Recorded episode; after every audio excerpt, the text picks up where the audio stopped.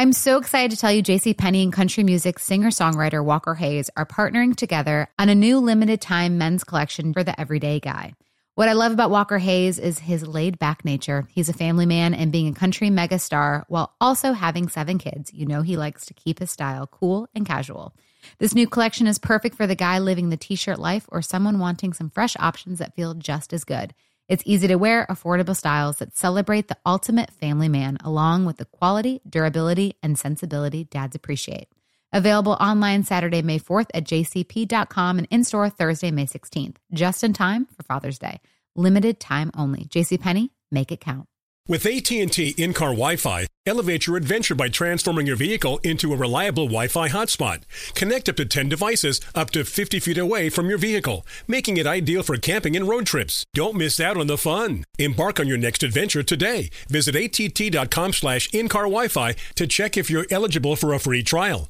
Always pay careful attention to the road and don't drive distracted. Wi-Fi hotspot intended for passenger use only when vehicle is in operation. Compatible device and vehicle required.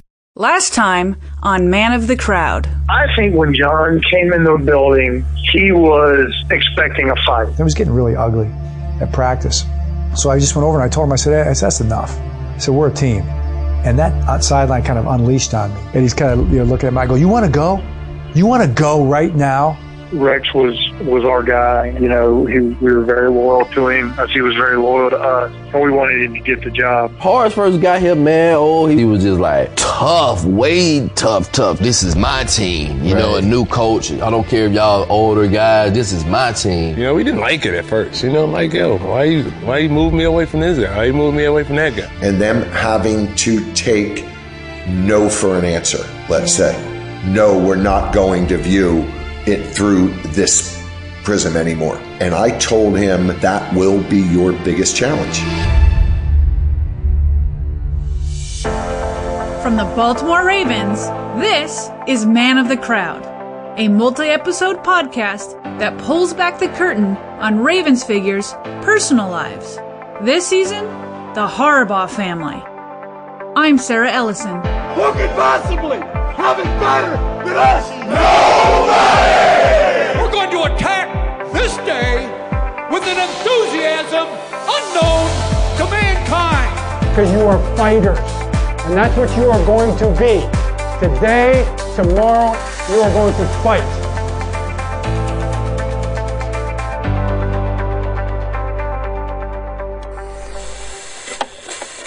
Friend Blink. San Francisco head coach Jim Harbaugh recently cut off contract negotiations until after this season, and his relationship with the front office, let's just say it's rocky at best. How does this thing end? I think in a very ugly divorce. I, would be surprised if Jim Harbaugh is actually back in San Francisco next year. And- Michigan needs a new head football coach. The university fired head coach Brady Hoke today after four seasons. The Wolverine football team got progressively worse during each of Hoke's four years. Let me just settle this right now. What? Okay? Jim Harbaugh is not going to coach at University of Michigan. If okay. Jim Harbaugh coaches at the University of Michigan, I will shine every pair of shoes that you have. And yes, I realize it's on tape. God, please. it's not happening. Now. Look, the dude was a play away from winning a Super Bowl. I mean, you don't go from movies to TV. The NFL's the NFL. It's the big league. Stop reading NFL writers. NFL writers they think the NFL is the be all end all. I'm telling you pretty emphatically he's going to take it unless something drastic happens.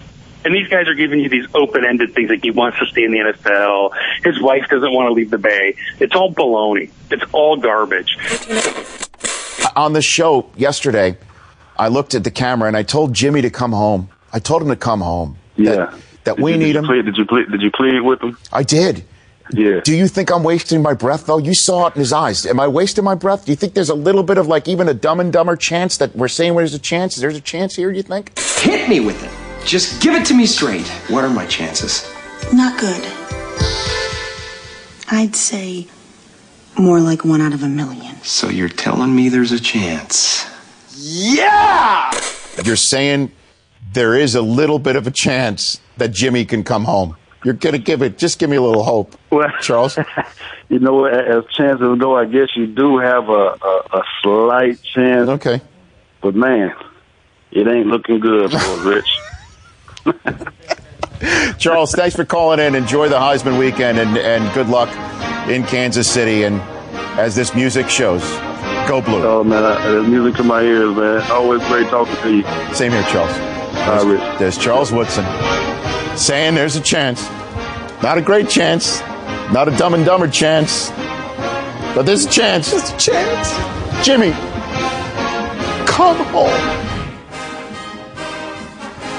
While San Francisco 49ers fans were in shock over the firing of Jim Harbaugh after the 2014 season, Michigan Wolverines fans, well, they couldn't have been happier.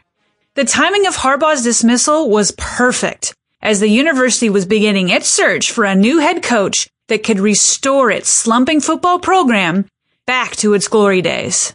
And maybe, just maybe, they could lure their 1986 Heisman Trophy finalist and hometown hero back to Ann Arbor. There was no question in their minds that he could turn the program around.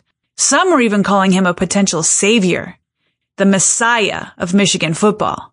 But just because Jim was available, that didn't mean he was going to take the job. Can you explain the mood in Ann Arbor for those that are kind of outsiders when there was rumors that Jim could be parting ways with San Francisco? I think it was for that whole month of December, people were just on edge because there were no other real candidates. It was it was Harbaugh or bust. This is Mark Snyder, a reporter for the Detroit Free Press. I think that to them, you know, Michigan hadn't gotten its first choice in a couple previous coaching searches, and Harbaugh was one of them. So the possibility of landing him was thrilling to them because they figured that he would take the paddles to the program and then uh, resuscitate it. Before I get any further into this story, a quick side note. I want to address a question that some of you may have, and that's why is a Ravens podcast diving into a Michigan story? Well, for a couple reasons. First, the Harbaugh name is huge in Ann Arbor, and that all started when Dad Jack was hired by the legendary Bo Schembechler to be the defensive backs coach in 1973. Both John and Jim, who were about 10 and 9 years old, grew up in that Wolverines locker room. Both John and Jim learned at the feet of Schembechler, and both were shaped in those signature years of their lives. Schembechler's fingerprints are on both coaches' programs today. Now, of course, Jim returned to Michigan two more times, once as their starting quarterback in the mid 1980s, and now as their head coach, so you'll hear more about him in this episode. But that brings me to my second point. To better understand what makes the Ravens head coach tick, and who he is today, you also have to know his younger brother. Just like in any family, John was greatly influenced by his brother Jim, and Jim was influenced by John. We're all molded by our family relationships. And thirdly, I think that historic Super Bowl matchup between these two brothers will be better appreciated by getting to know both. What does Harbaugh mean to that community there and that and that oh alumni base? Well, it's not just Jim; it's Jack, and obviously John has uh, some Ann Arbor pioneer roots too. This is Rich Eisen. I'll introduce him more in a minute. And that's why, you know, while there was rumors that Jim was going to stay in the NFL, there were equal rumors that uh, John was being contacted by Michigan. Uh, Did you believe Greg those? No, I didn't. That one I didn't believe. Yeah. That one I did not believe. Um, because, you know, John didn't play for Michigan. I mean, it's a, so it's a different story when you when you put on the the maize and blue. I mean, it would have been great. I mean, don't get me wrong. If John had gone, uh, obviously that would have lit up the fan base and the alumni base as well, and have a you know Super Bowl winning head coach. Okay, I think you get it. The story applies to John too. And now that I've got that out of the way, back to the story. That voice you heard pleading for Jim to come home in the opening montage of media clips, this one? Jimmy, come home. That's Rich Eisen. He's one of the most popular NFL reporters in the country, in part because of his lovable humor, but also because he's just flat out good at his job. Well, he's also a University of Michigan alum, so he bleeds maize and blue, and he badly wanted to see the program back on top of the country. He explained to me why he thought Jim was the only guy who could take him there. Had he not done it or um, not been interested in it for whatever would be his personal reasons, um, uh, Michigan could have found another name to go with, and another person to go with, but no one with the resume of coaching resume as well as Michigan pedigree like Jim Harbaugh, a guy who played at Ann Arbor Pioneer and was Bo Schembechler's, you know, All American uh, quarterback. I mean, come on. Who then went to be captain, come back in the NFL for Ditka and Jim Mora and playing for all those coaches and then doing what he did on the coaching sidelines and Michigan being in the state that it was in, needing to remind, um, you know, the college football world what Michigan football is all about and invigorate the alumni base, there was only one human being on planet Earth who fit the bill. That's why Eisen took to the airwaves and started pleading for Jim to take the job. And if Eisen's plea sounded desperate, Jimmy, come home. That's because it was. Jim could have had any football coaching job in the country after he parted ways with the 49ers. NFL teams and college programs were willing to back in the Brinks trucks full of cash to entice him. But nothing can quite compete with nostalgia.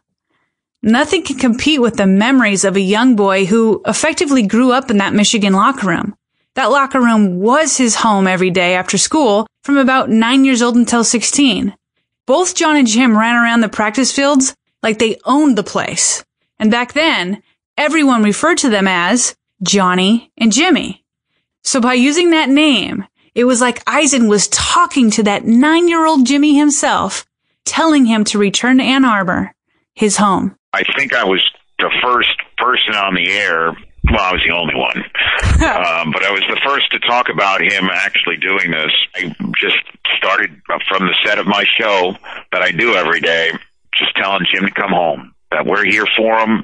He's the only guy that can help turn this thing around and man, oh man, uh, was I blown up by people like Desmond Howard and Charles Woodson and saying, you know, people, it's just not going to happen. I was getting emails from friends and, and people in management in our, in sports world saying, just drop it. It's not going to happen. And then it did. And then it did. And then it happened. And then it did. And it's, you know, it's awesome. It's the greatest thing ever. Now, I saw in an interview you did with Jim once that you, you said you approached him in 2008 when he was at the Yes. Ravens game and you said, come home. I And did then- tell him that when he was in Stanford, actually. That, that is bananas to me. When did you actually think? Was it just that December? Even during that December, did you think it was really going to happen, or were you just hoping? Oh no, I was, you know, I, I was telling him, you know, um, it, it's got to happen. I'm, I'm on the set of NFL Network, and this was at the closing of Texas Stadium. And uh, the Stanford season was over, where he was playing his bowl game, and uh, we show a shot of the sideline. And this is when Willis McGahee and the rest of the Ravens closed Texas Stadium with a thumping of the Cowboys. It was, a good. And yeah, and uh, we take to the set, and the team's running off into the tunnel directly to the side of the set, and I see Jim Harbaugh running, and I stopped him, and I'm like, Jim, great to see you. You got to come home. You got to come back. What did he say? And he smiled and he said, uh, he goes, yeah, okay, like that. That's what he said. That's it. And uh, and ran off with the rest of the team. Instead of Jim leading the program like Eisen asked in 2008, the Wolverines hired Rich Rodriguez. But then he was gone after three years because he lost more games, 22, than he won, 15. And then the details are a little murky during that 2011 coaching search, but reports said the Wolverines offered Jim the job, but he didn't take it. But then athletic director Dave Brandon said an offer was never made. Either way, the and Blue went with Brady Hoke instead, which really didn't make Eisen very happy. I think he kicked the tires on Michigan years ago as the story, and Michigan didn't, you know, listen or wasn't interested, which is to me like crazy talk. That was absolute craziness. Hoke started out with a bang in 2011 by notching an 11 and 2 record and a win in the Sugar Bowl. But things went downhill from there by going 8 and 5, 7 and 6, and then 5 and 7 the next 3 seasons. So the once proud Michigan program had fallen on hard times. Well, while all this was going on in Ann Arbor, Jim was out on the West just tearing it up. He's just turning around program after program after program with what seemed like a snap of the finger. He got his first head coaching job at San Diego University, where he won two Division I AA mid-major national titles in just three seasons. Then he takes over the 1 and 11 Stanford Cardinal team and turns them into winners. By 2010, Stanford notched its first 11 win season in program history. That was good for a number four ranking in the country and an invitation to the Orange Bowl, which was broadcast on ESPN, and the Cardinal won. Jack Harbaugh is going to help be the setup man for his son's Gatorade bag. they got him. They trapped him. It's one of the great turnarounds in college football. A Stanford football season for the ages. Harbaugh was named the winner of the Woody Hayes Coach of the Year award, which is given to the nation's top coach. That's when the NFL came knocking, and Harbaugh inherited a San Francisco 49ers team that hadn't notched a winning season in almost a decade. He whipped them into shape, leading them to three consecutive NFC championship games and the Super Bowl appearance against his brother in his first three years. Fox Sports captured Jim's big moment. Ryan throws underneath for Jones. He makes the catch, is knocked down, and the game is over. The 49ers are going to the Super Bowl. I think that's enough, right? I don't need to keep going. Because I think we can all see why teams were lining up for Jim. He was in high demand. There was no shortage of teams. The Harbaugh lottery was on. And it's true that Michigan had to compete with the big boys of the NFL. Usually college teams can't compete with the lure of the almighty NFL. But the new interim athletic director, Jim Hackett, well, he was heading up the search for a new head coach and there wasn't any doubt in his mind he wanted Jim for the job. Here's a little background on Hackett. He was an offensive lineman for Bo Schembechler in the 1970s, so he knew Jim when he was a young boy. Now, after graduation, Hackett's career was not in sports. He was a businessman before Michigan brought him in. And then after he was there for about 15 months as the interim AD, he went back to business. He's now the CEO of Ford. In sports programs, there's people that have an aspiration for success and they aren't sure what it looks like, you know.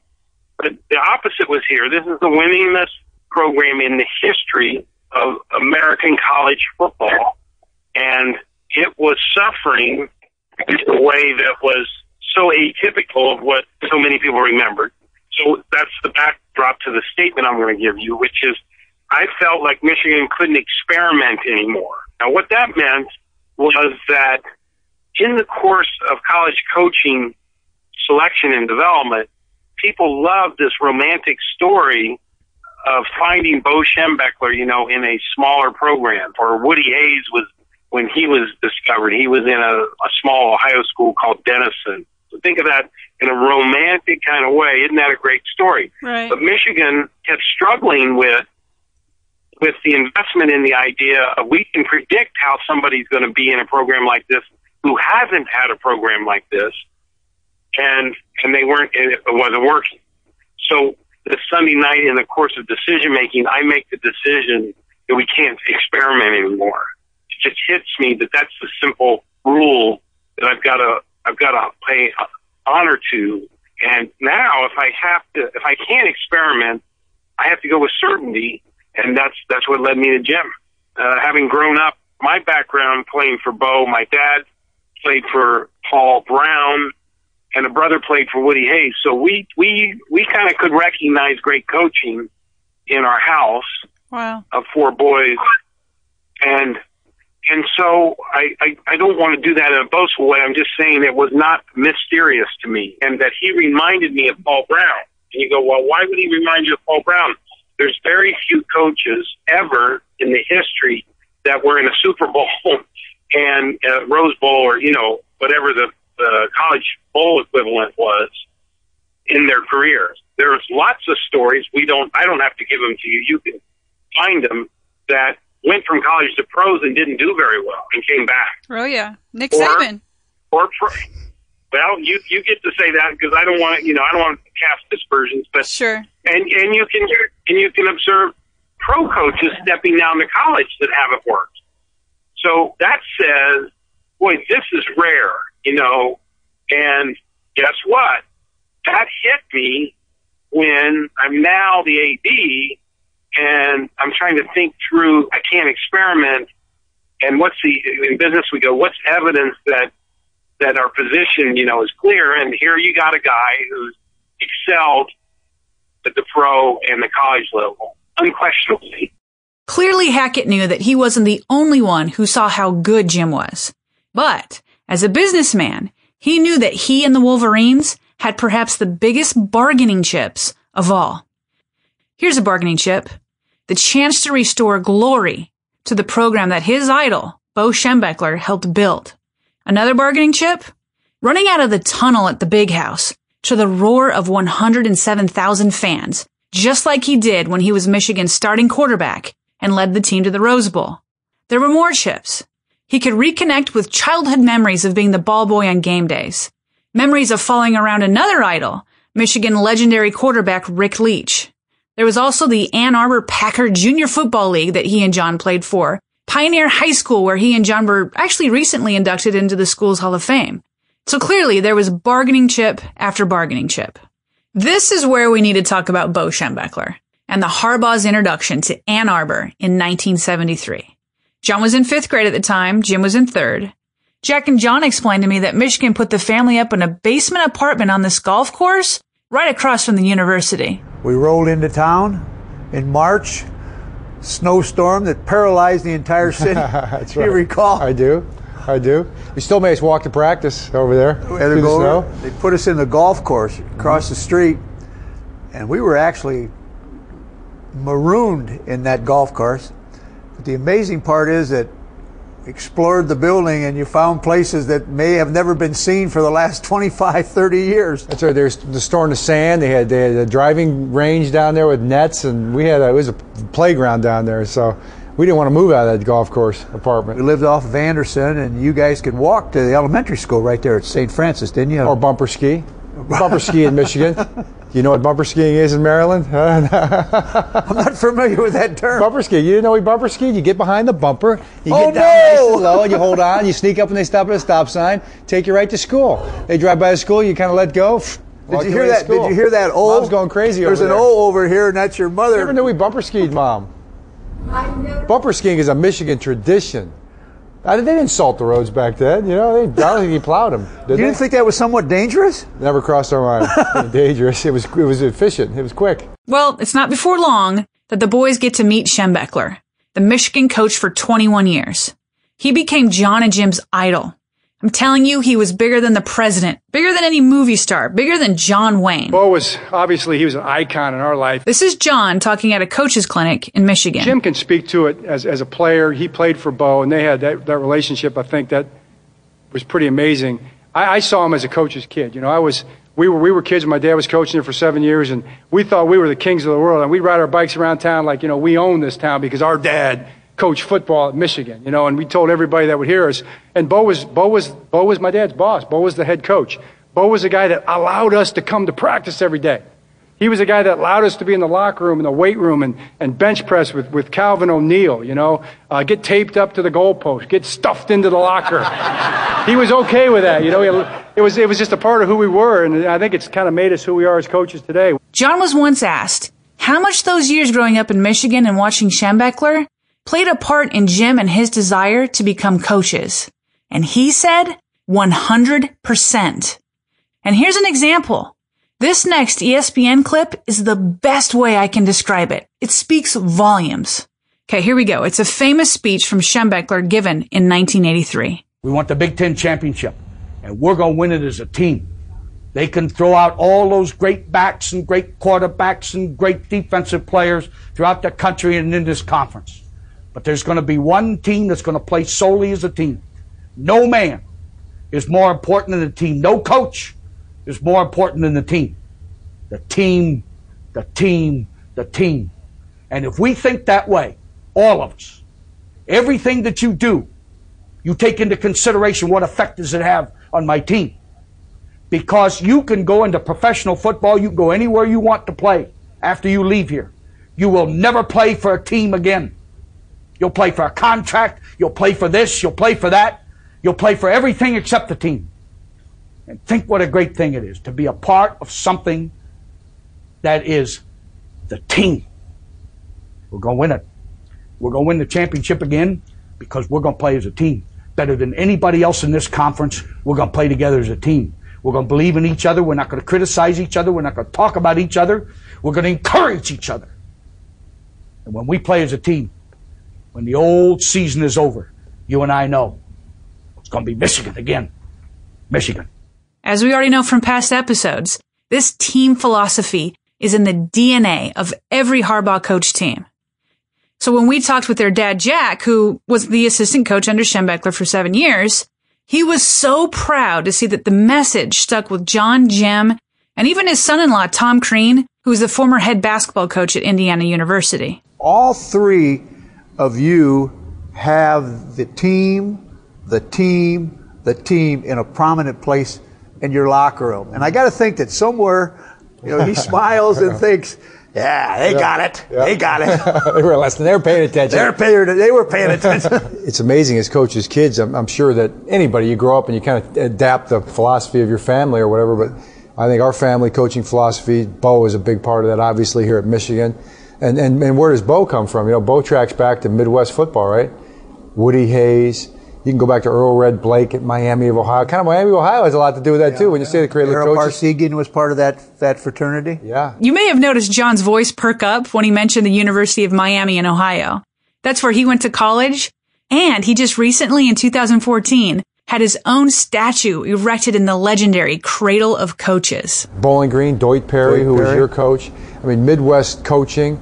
Uh, you know that that's been, I think, ingrained in us, and that's what the team is all about. You know, Douglas MacArthur talked about the Corps, the Corps, the Corps, and uh, Bo saw that plaque at West Point on a trip. I think he was a player for Miami of Ohio, and he saw that kind of hit clicked with him. The team, the team, the team, and that's what it's really all about. In addition to learning about Schembechler's coaching philosophies, John and Jim also got to know him on a more personal level. Uh, Bo was just sitting in the locker room, you know, on a little stool, a little fold-up chair, and Bo Schembechler got a towel wrapped around himself. He's going into the shower. Bo, hey Bo, hey kid, you know, I mean, you know, forget that stuff. So as the story goes, the brothers didn't get that kind of access, the kind of access where you can actually see an icon in a bathroom towel. Well, they didn't get it because their dad, Jack. That's the assumption because he worked there, but it was actually because of their mom, Jackie. You were the one who was able to get the kids into practice. Jack didn't even have to go and ask Bo that maybe you went to Millie. Is it Millie. Millie Schembechler. Oh, what happened was one time I was with Millie and she said, Did you take your kids to practice? I said, Yeah, I took them to practice everywhere we went. I said, But you can't go to Michigan's practice. So the next thing we know, Bo's saying, Well, the, the coach's kids can come to practice if they want, hmm. but they have to stay off the field. That didn't happen all the time, did it? Not all the time. Give Jackie credit because the boys didn't always steer clear of the fields. Here's John. Michigan, Ohio State. I mean, I remember it's a big game. We're in it's maybe our second or third year here, Dad, and they had those two little fields that were turf, like 30 yards of turf on the side of the turf field. And so the Molars and the Harbaughs and the Minnix and Gaglis is out there, and we're we're playing touch football, not touch football, probably tackle football during Michigan's practice for Ohio State. Someone overthrows a pass onto the field, it rolls right up to my dad's feet. Jim, go get the ball. You know? Jim goes running out there, picks the ball up. You know, that's the first time you got yelled, yelled uh, chewed out by Bo, I think, possibly. Not possibly, definitely. And I can say that because in Bo Schembechler's autobiography that he wrote in 1989, which was before he passed away in 2006 from heart failure, in that he wrote about this little incident. Here's what it says. Even then, Jack's son was a devil, running around on the field when he shouldn't and playing with his friends. And one time that he did it, I screamed, get that kid out of here now. I think he was 10 years old. So for the record, that is the youngest I ever yelled at one of my quarterbacks. Close quote. Jack remembers one of those moments vividly. I said, "Oh, please, dear God, don't let this be one of mine." and then Bo wouldn't say anything; He'd just glare at me. Get those damn kids off the field. the other thing is, great years, great times. After practice, you know, we'd be in the, in the locker room, and then we could go home because the film was being developed, and you had to come back about seven, seven thirty, and try to round you guys up. And we'd hear someone go, "Help!" Where were? What were they? What Normally, it's in a lock. We were a locker or taped to a goalpost or something. It'd be hard to hard to judge. The guys, the players had had their fun with us. there was a bench press in there in the old, which was a freshman locker room. They changed into a weight room, and they taped you guys to the yeah, uh, by our hands. taped us hanging there by our hands. it's like a like an old movie, you know, back in the old days. It's torture chamber. Help! Hey, come on, guys. and then we'd we'd cut you down and take you home for dinner. what a great day. Great time, Dad. of the many players that taped the boys up or stuffed them into lockers was superstar All-American quarterback Rick Leach. John and Jim worshipped him. He's considered one of the best quarterbacks in Michigan history, if not the best. Leach set school passing records and he led the Maize and Blue to three Big Ten championships. And by getting odd jobs from their dad as ball boys or parking attendants or whatever, the boys had a front row seat to history. Sometimes they didn't always stay in those seats. Fourth down and one. Huckabee deep and Davis close, and Michigan is geared right now offensively. Ricky Leach needs a yard for the first down, and I believe he pulled Duke off sides. He keeps the ball down to five, four, three, two, one. Touchdown, Ricky Leach! Touchdown, Ricky Leach! As Ricky Leach has just picked up his third touchdown, the first one running.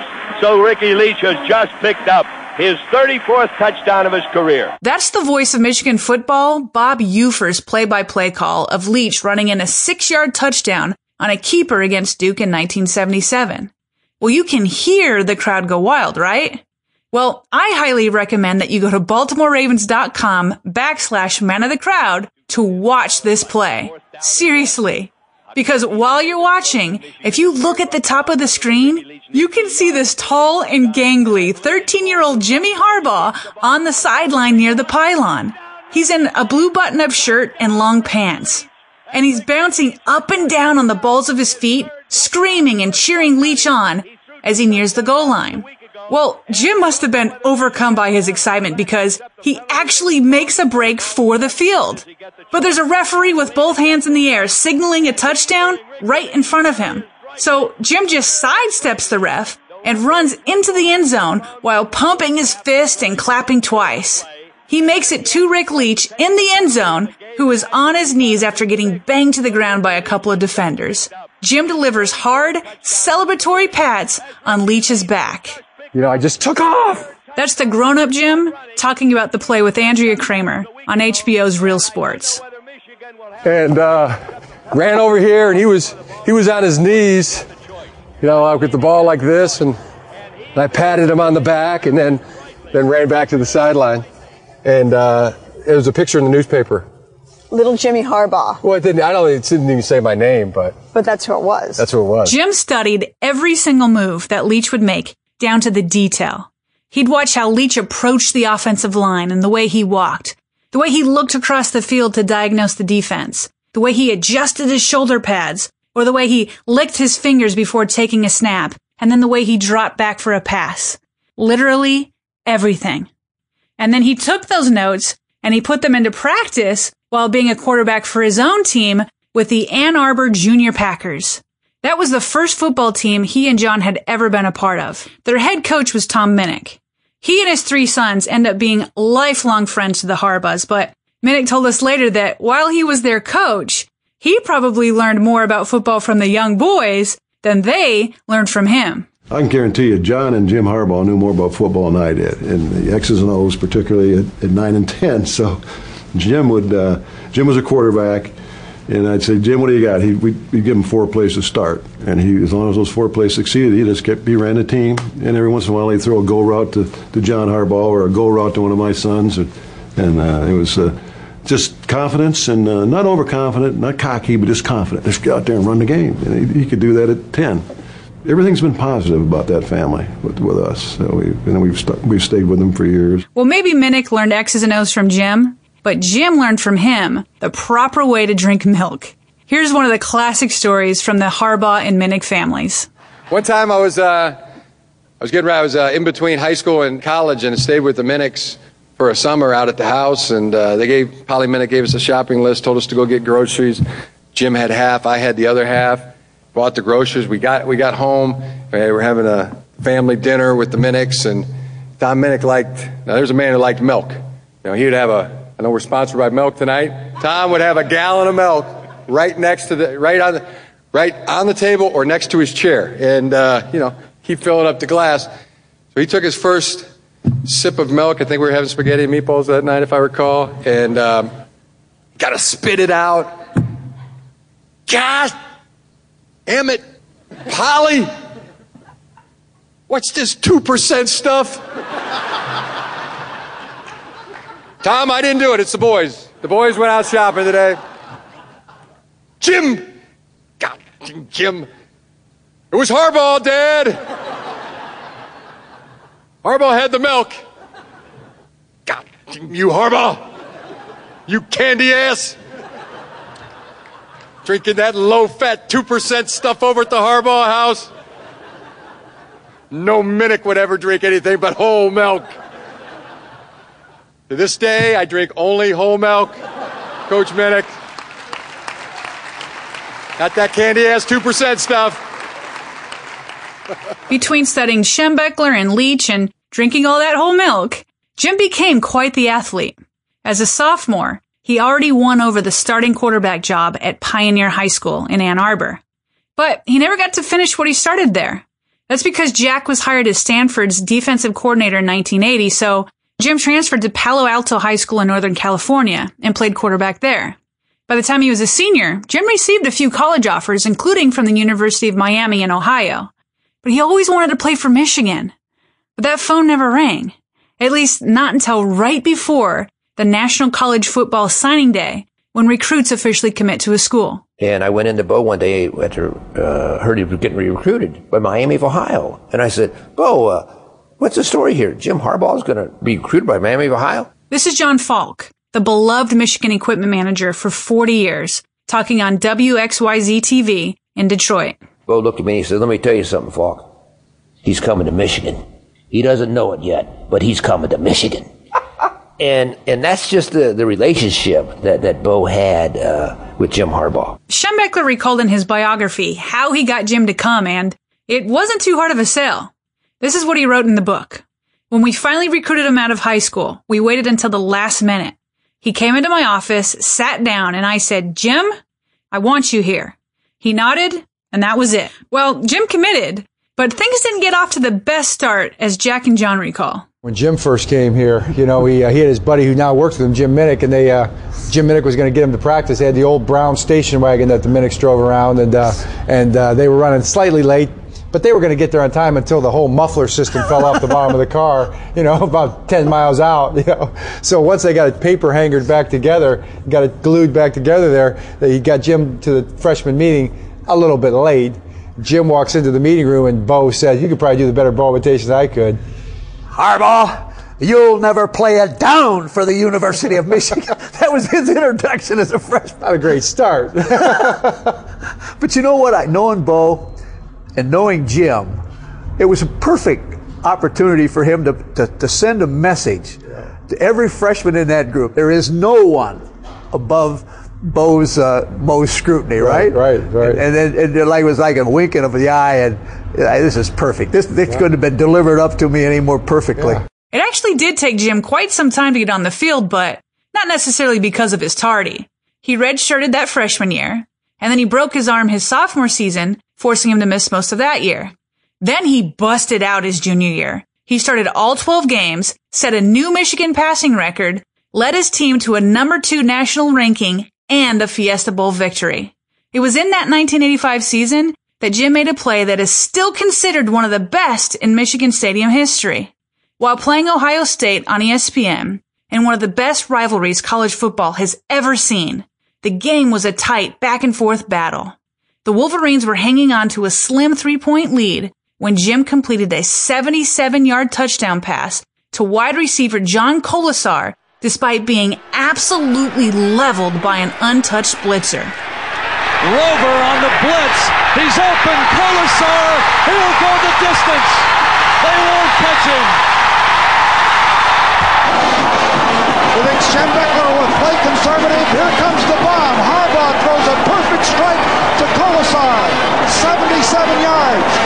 He beats number 37, William White, one on one. White cannot catch him. Kolesar, a freshman, scores a big, big score for the Wolverines. So they came with the strong safety. The strong safety came, and we did not get a helmet on him. He was not blocked. And this little Jimmy Harbaugh stood back in there. Kolesar came ran down right past their best defender, and and Jimmy looked at that strong safety who's going to hit him right under the chin and knock him flat. And pinpointed that ball into Kolesar for a big play and a touchdown, and that took the wind out of their sails. That was Bo Schembechler himself breaking down the epic play. And it was so epic that in 2010, 25 years after Harbaugh threw that touchdown bomb, Wolverines fans voted it into the top 10 plays of Michigan Stadium history. As much as everyone loved Jim in Ann Arbor, they detested him in Columbus, Ohio. It started with that 77 yarder in victory, but it got infinitely worse the following season because of something he told multiple media outlets before the Buckeye Wolverine battle for the Big Ten championship. Uh, I guarantee we'll beat Ohio State uh, this Saturday, and we'll be in Pasadena on January 1st. That uh, there's no doubt in my mind about that. Wait, what? Uh, I guarantee we'll beat Ohio State. You don't guarantee you'll beat somebody. You just don't do that in sports, especially not on a Bo Schembechler coach team. Well, Schembechler wasn't there when Jim made the guarantee, but in his book, he explains that he found out about it later and went to approach Jim about it. Here's the exchange. Jim, are you crazy? Did you really guarantee a win to the press? He said, yeah, I believe it. Well, I said, well, damn it, you better be right. Schembechler added, quarterbacks are a special breed. They need to be cocky. And the cockiest I ever had was probably Jim Harbaugh. Well, Jim needed that cockiness heading into the game. He was welcomed by 90,000 fans of the Horseshoe in Columbus, chanting, Harbaugh sucks. And you talk about a cruel bunch of people. Uh, when Jimmy took the field, of course, he had guaranteed that they were going to beat Ohio State, and everybody in Columbus was just on Jimmy. We came in on Friday, and our truck had uh, lost its brakes. We were heading down a hill, and we hit a semi going through the intersection. And the police came over, the Columbus police, and they investigated the wreck. And the fellow said, what do you have on the truck? And I said, well, sir, I've got Michigan football gear. He said, is Jim Harbaugh's bag on that truck? I said, yes, sir, it is. He said, well, we're going to have to impound this stuff for the next 48 hours. and I looked at him and said, now, sir, and he looked at me and he laughed. He said, you'll have the stuff. He said, let's just write the report.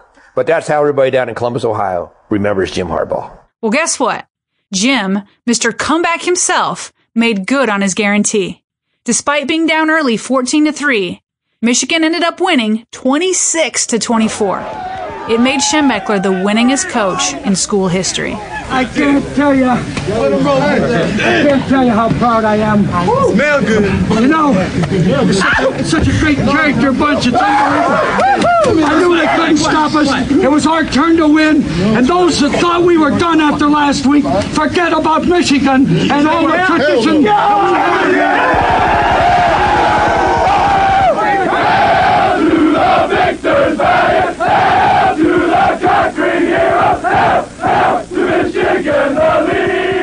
Jim was the quarterback, am I right, when you were a freshman in 1986? Yes. What was his reputation on campus then, and, and what were your impressions all, all the way back then?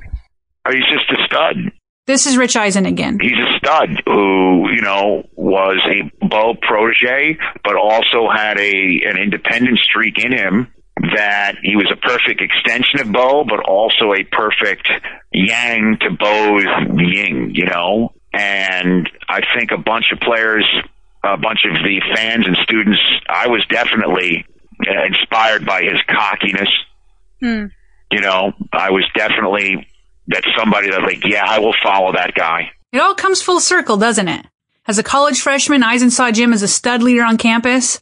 Then, nearly 30 years later, Eisen saw him as a potential savior that could resurrect a Michigan team and community that was starving to return a legitimacy. Jimmy, come home. Eisen wasn't the only one who knew that using Michigan nostalgia as a bargaining chip was a smart strategy. There was Schembechler, Leach, getting stuffed in the lockers, the Ann Arbor Junior Packers, Pioneer High School, the Ohio State rivalry. It was those types of memories that actually kicked off the discussion when Hackett called Jim to make his sales pitch to return to Michigan. My first call was to Jack to see if talking to Jim was going to be, you know, disruptive to Jim's life, and if he really didn't, if his dad didn't think he had any interest in us, I didn't want anyone catching wind of it dishonoring the family or anything, you know. And Jack said, we ought to call him because I bet he would be interested. So I think his dad told him I was going to call. And, and remember, Jack is a assistant coach in 73 when I'm a freshman. Yes. I was a center. Jack Jackson D coach. Well, uh, Jim answers the cell phone and he goes, "Is this the Jim Hackett that they used to tape me up in the locker?" and that's his first sentence, and I go, "No, I'm the one who cut you out."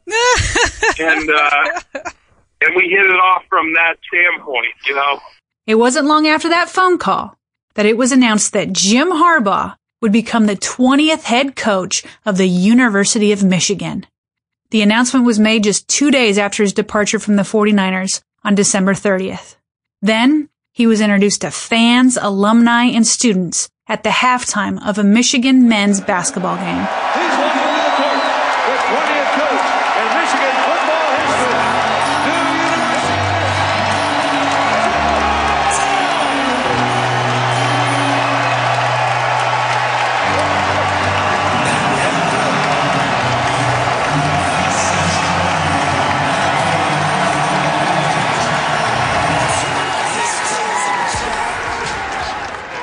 Very much.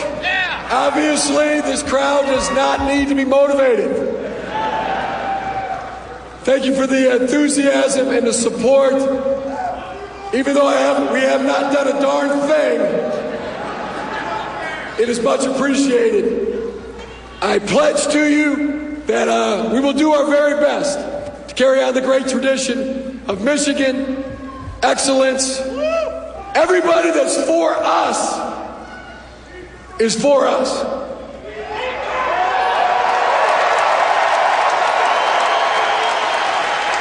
Thank you very much. You know how to make a guy feel at home. And uh, my family and I appreciate it very much. And I love you too. Thank you very much. From the University of Michigan, joining me back on the Rich Eisen Show, Charles Woodson. Charles, how are you? Rich, man, I'm, I'm doing great. doing great, man. It's a great day. Hey, this is a great day, man. What do you think, Charles? When we last spoke in the middle of December, we didn't think this was going to happen. Well, well, well, let's let's let's revisit that. We, we we did say there was a chance, right? Yes, we did, like a dumb and dumber chance, like We we're were saying there's we a were chance. talking about dumb and dumber chance. Let, let me, let me put that in context for you. Yes. So, in the movie, you know, Jim Carrey wanted this this woman, and she said, you know, there's a one in a million chance, right? Mm-hmm. Well, in real life, he actually married that woman. That's true, Lauren Holly. Yes, You- you- Charles you know Woodson. He actually married that woman. So when we say there's a chance, yes, we we are speaking volumes about something. That means there's really, literally a chance that it could happen, and it happened.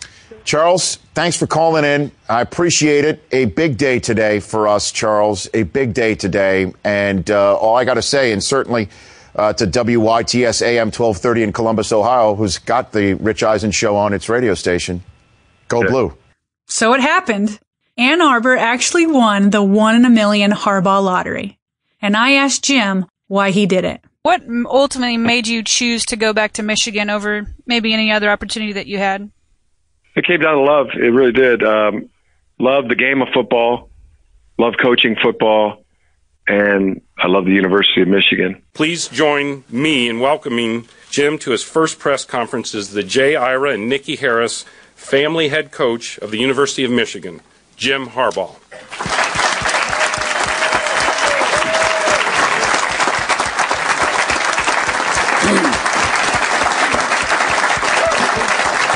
Thank you.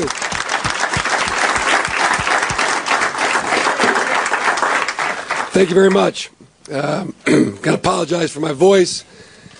They uh, they dumped Gatorade over me uh, Sunday after our ball game, and I've uh, lost my vocal cords a little bit. But um, and I don't know if anybody saw me trip on the way in. Did anybody see that? A lesser athlete would have gone down. That's all I have to say about that. But uh, there, are, there are very special words uh, that uh, that are in the English language that we all embrace. Uh, there's family, there's friends, there's teammates, there's victory. Uh, I was reminded of another very special word when I was driving into Ann Arbor this morning, and, and that word is homecoming. When did you actually make the decision that this was going to happen? I, I can remember uh, thinking about it as a as a young youngster, nine, ten years old. There was a time where I was sitting in uh, Coach Schembechler's office. I had my I was sitting in his chair. I had my feet up on his desk, and uh, he walked in and said, "How you doing, Jim?" And I said, "I'm doing great, Bo. How you doing?" He said, "What are you doing?" I said, "I'm, I'm sitting in your sitting in your chair, Coach." I couldn't couldn't think of anything better to say, but uh, uh, but yeah, there's just been times in my life where where uh, I've thought about it, dreamed about it, and now it's time to live it. And I'm curious to know, with the way that Michigan's been roughed up uh, against the rivals over the past years, if you have any guarantees or perhaps any anything about Ohio State and Michigan State that you can lend here today to the uh, fan base? They're outstanding programs. No, I, I, I make no guarantees. I, uh, I made a guarantee a long time ago, and uh, I've learned from that. I've grown. I understand that you don't make guarantees. Hey, as I was out last night in East Lansing, as a matter of fact, somebody asked me if I was going to come to Ann Arbor and see the Messiah. I'm wondering how comfortable or uncomfortable you are with this perception that you're the savior of Michigan football. I'm not comfortable with that at all. As I, as I said,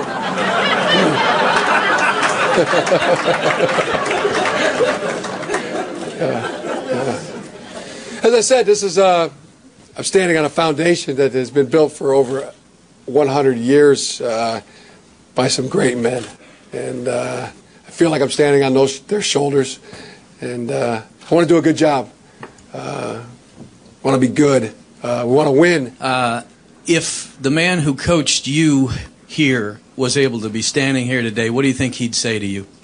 Steve Steve Kornacki already asked me that question, and, uh, and I, what I told him was, I feel like he is here. You know, I feel like when I'm in, in, in standing next to Lloyd Carr and uh, and Gary Moeller, and and my dad and Jerry Hanlon and and Jon Falk, uh, John Gindia. That, that to me that is that's the same that's the same people. That's the same feeling, and. Uh, they said they were happy to have me here. For somebody that his former coach called cocky, that was a pretty humble answer. Basically saying that Schembechler would be happy to have him back. I thought it could be more than that. So I asked Jack and Eisen the same question. What would Bo think about little Jimmy Harbaugh returning and leading this historic program? Bo was very, very, very proud of Jim. Uh, and and what, told him one day that uh, he thought he would he would be back and would be coaching at the University of Michigan before he I just got chills before he passed away. So I, am sure he's somewhere. He's got a probably a little cigar and a, a little cigar, and he's at Harbaugh. What what are you? what are you doing? Another camp? What are you What are you doing? What do you think Bo would say right now if he saw Jim leading this program? Oh, he'd be so proud. I think he'd he'd just be so proud. And I think he does know. How about that? I think he looks down. I'm getting emotional just talking about it. Because you know, Har- Jim, Jim Harbaugh is the is the modern day version of Bo, and so he has within his DNA Bo Schembechler. He's got it. It's there.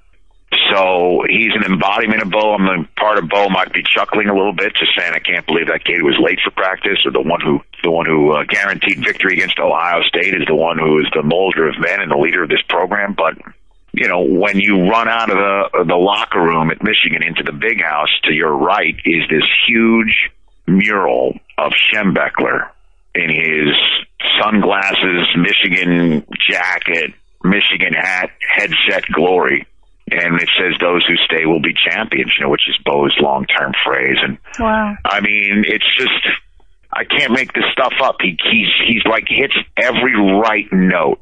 I mean, the Harbaugh family with Bo Schembechler is, I mean, intertwined forever, forever.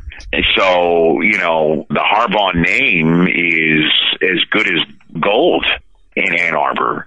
And in the past, it always was, and now even more so. I mean, just coming off the campus, the uh, the Ann Arbaugh T-shirts that I saw, the Jim mm. Jim Harbaugh uh, gear that I see everywhere. I mean, he he he is a throwback to the past as well as a portal to the future. and it's perfect. I mean, I just saw it up close. I was just the honorary captain. I was in the locker room. I was in the dining hall. I was in the ho- team hotel and the buses. I mean, I saw it all firsthand, and um, you know, it confirmed everything that I had hoped that Jim Harbaugh returning to Ann Arbor would be. The fresh breath of life that Jim injected into the community, the alumni, the students, and the fan base, it wasn't fleeting. It's still there. He restored attitude. He restored confidence and excitement. After inheriting a 5 and 7 Michigan squad, he immediately turned them into 10 and 3 teams in the two seasons that he's been there. Obviously, you're the man who chose him and thought he could, re- you know, help restore this proud football program. But I was going to ask you, were you even surprised a little bit by how quickly he was able to start winning again? There's no smugness in this answer. Absolutely not. I mean, a hundred, and here's why. I have a quick story, but I need to tell it to you. He has his first practice. Think of the Jim Harbaugh first practice at Michigan. I think I want to go to that. You know, that's kind of historic. He institutes some race at the end, which is, you know, because at the end of practice, when people run, the way the traditional people that don't have this gift think about it, it's a penalty for something not going well. Jim makes it a reward trophy, so to speak, that if you won, you get to keep racing. Okay? So you think if you won the race, you can exhale and not be tired. You get to keep racing. And you get to keep racing if you keep winning. So I get there and I'm witnessing this at the end. We're now down to what you would call like the last two heats. So the whole team of 100 plus people are going in heats. And the whole team, first day of practice, the whole team is out on the field screaming like in unison for who's going to win the next race. You know what I mean? Right. And I'm by myself 40 yards away and I'm sobbing. And the reason I was crying was it hit me. I mean, we worked so hard on this, how lucky Michigan was going to be. I knew that what he had brought in that one practice was a total return to what I remember about that university. So I hate to sound smug. It is no surprise. I mean, I cried because I was so happy. I thought, who can I call and tell we're back? Hackett is right. Michigan is back. But Jim still has some unfinished business. A Big Ten championship and, of course, a national championship are the next goals. Here's Mark Snyder from the Detroit Free Press. To follow in the footsteps of his mentor, Bo Schembechler, really carried him. I think that that drove him to be the guy to save it, and I think that that's something that he's done. And I think that you know that'll always hold legend, especially if he ends up winning a national championship here. He'll have legend status forever. Jim Harbaugh going down as a legend. It makes you wonder, why did the San Francisco 49ers let him go? We'll explore that and Jim's controversial satellite camps next week. And I've also talked with friends and family about whether Jim is too competitive or maybe even a little crazy or just misunderstood. Next time on Man of the Crowd. What are your impressions of Jim? Crazy. Jim is hyper, hyper competitive. He can never lose, even when he's won. So he's nuts. When I would talk to Jim and he was struggling with you know the management there, try to have a direct relationship. You know, with Jed York. I mean, that's your that's your owner. That's the guy. You know, do whatever you can, and, and he did. He tried to do that. And there were times I didn't have a friend. Uh, as you know, I, sometimes I wear those out. Uh, sometimes he was my only friend. He got mistreated really badly in one of those jobs, really badly. And I know that. Yeah, I do think Jim is misunderstood sometimes. When Paul Brown invented game film, they said he was cheating. The innovators always get accused, and it's because they're far ahead. So Jim's inventing things, and he's more clever than lots of the people he competes with. Right, because people assume the worst. I, I think the agent of change is never really the most popular person in, a, in any room. Also, people trying to intimidate you. That's part of life to me is competing. But if that offends somebody, then then so be it.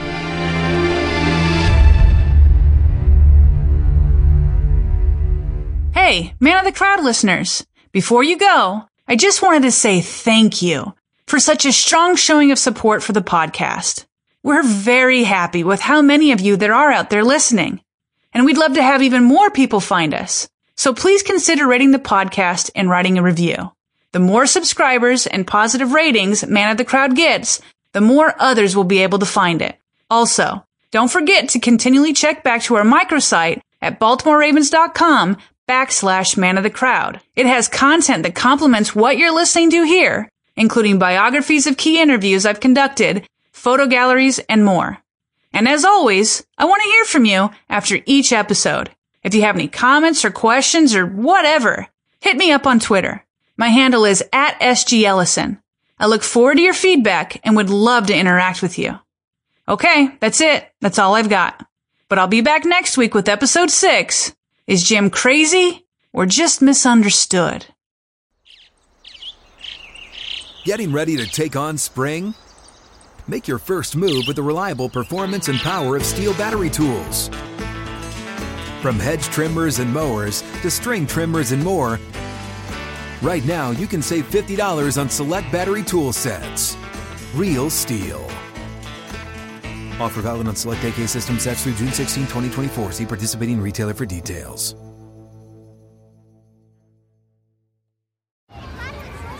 Hey guys, back at the playground again, huh? Yep. You know what this playground could use? A wine country. Heck yeah, and some waves so we could go surfing. Oh, yeah. Love that. A redwood forest would be cool. I'm in. Ah, ski slopes. Let's do it. Um, can a girl go shopping? Yeah, baby. Wait. Did we just invent California? Discover why California is the ultimate playground at visitcalifornia.com.